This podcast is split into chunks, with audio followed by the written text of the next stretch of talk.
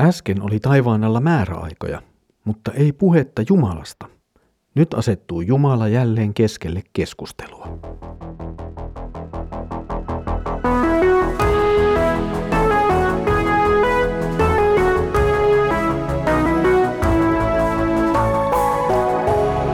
Kirjoitusten pauloissa. Tervetuloa taas mukaan Kirjoitusten pauloissa Raamattu-podcastin ääreen.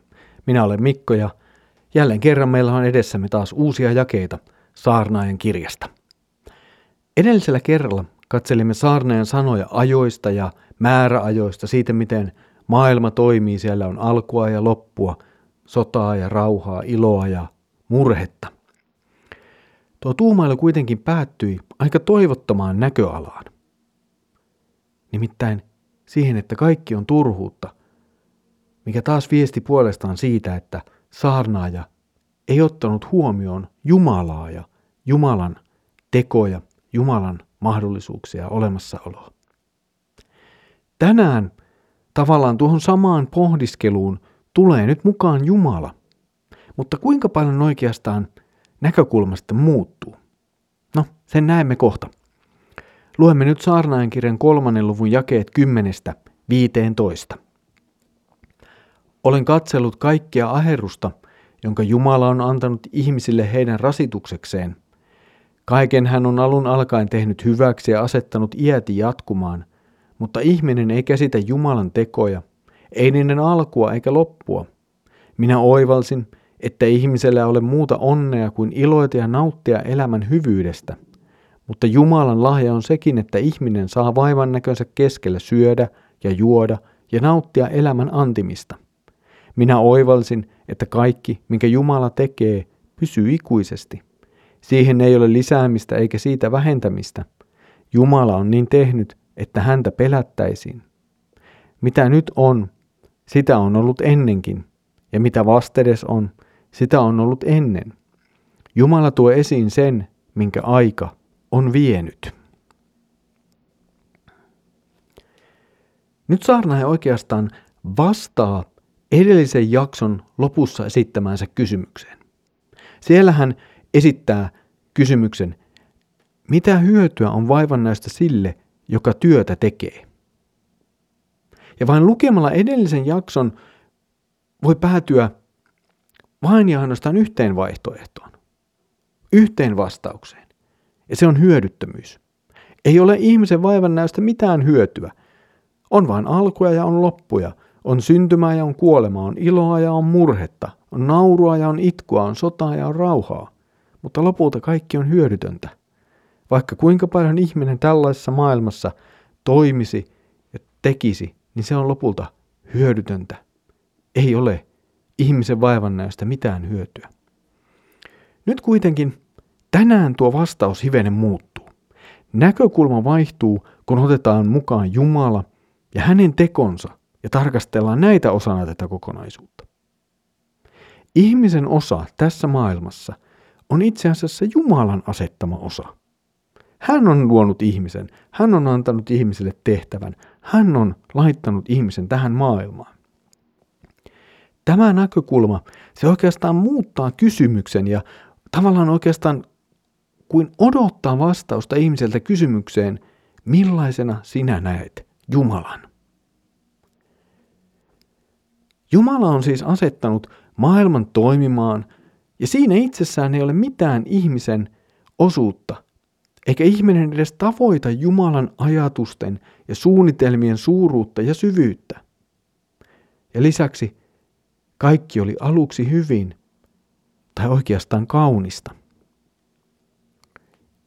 Jollakin tavalla olen jäänyt vähän ihmettelemään tuota nykyisen raamatun käännöksemme käännösratkaisua. En tiedä oikein mihin se perustuu, mutta ehkä käännökseen olisi toinen vähän parempi vaihtoehto. Ja tuo jae 11 voisi kuulua, hän on tehnyt kaiken kauniiksi oikeana aikana. Hän on myös asettanut iankaikkisuuden ihmisen sydämeen kuitenkin niin, että ihminen ei voi ymmärtää töitä, jotka Jumala on tehnyt alusta loppuun. Ihmisen ymmärrys Jumalasta – ja hänen töistään on, on hyvin rajallinen.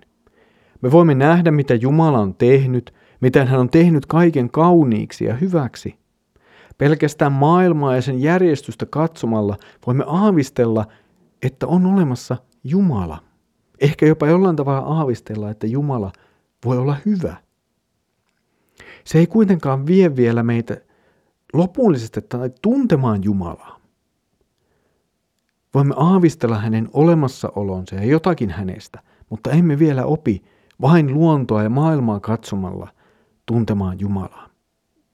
Lopulta voimme oppia tuntemaan Jumalan vain hänen oman ilmoituksensa, eli raamatun kautta. Jumala luodessaan ihmiset loi hänet elämään Jumalan yhteydessä.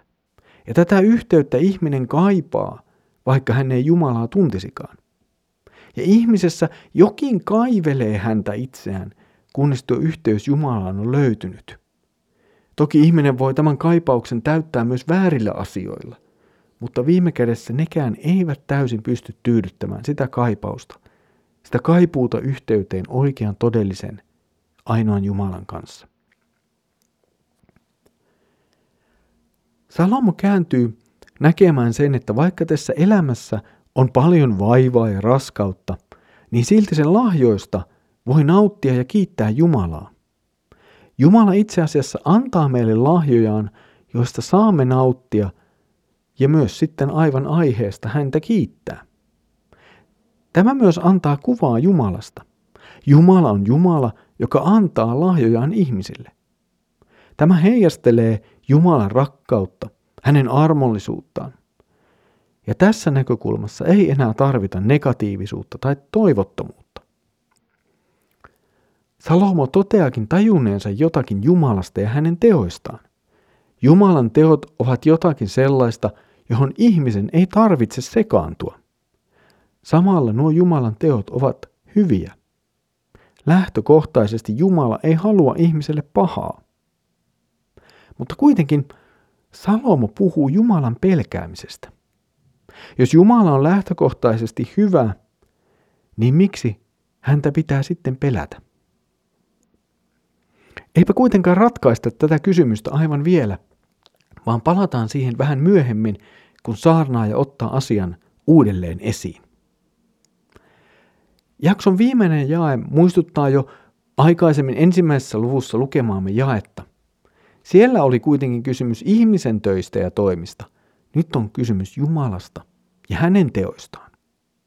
Ja vaikka tuo viimeinen lause on jälleen haasteellinen ymmärtää, niin lopulta on kyse siitä, että tämä maailma on Jumalan käsissä.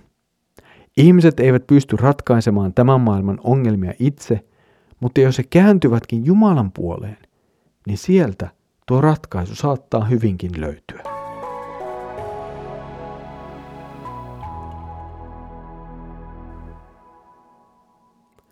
Olet ollut mukana kansanlähetyksen tuottamassa kirjoitusten pauloissa Raamattu-podcastissa.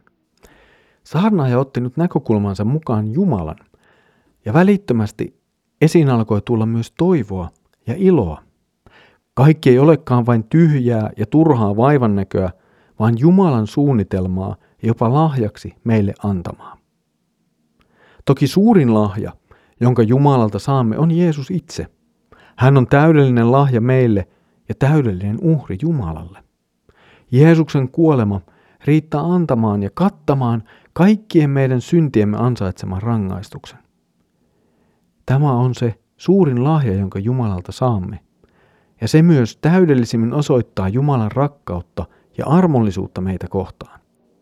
Me emme voi muuttaa itseämme tai syntistä tilaamme omilla teoillamme, mutta Jumalan teot Jeesuksessa Kristuksessa muuttaa aivan kaiken. Meistä tulee armahdettuja ja saamme palata sen luojan yhteyteen, joka kerran meidät on luonut. Tässä oli tämänkertainen kirjoitusten pauloissa Raamattu podcast-jaksomme. Seuraavalla kerralla siirrymme tarkastelemaan sitä, miten Salomo käsittelee ihmisen pahuutta, mutta ei myöskään unohda sitä, mikä on Jumalan näkökulma tähän asiaan. Siitä siis seuraavalla kerralla. Mutta nyt Herra Jeesuksen Kristuksen armo, Isä Jumalan rakkaus ja Pyhän Hengen osallisuus olkoon sinun kanssasi. Aamen.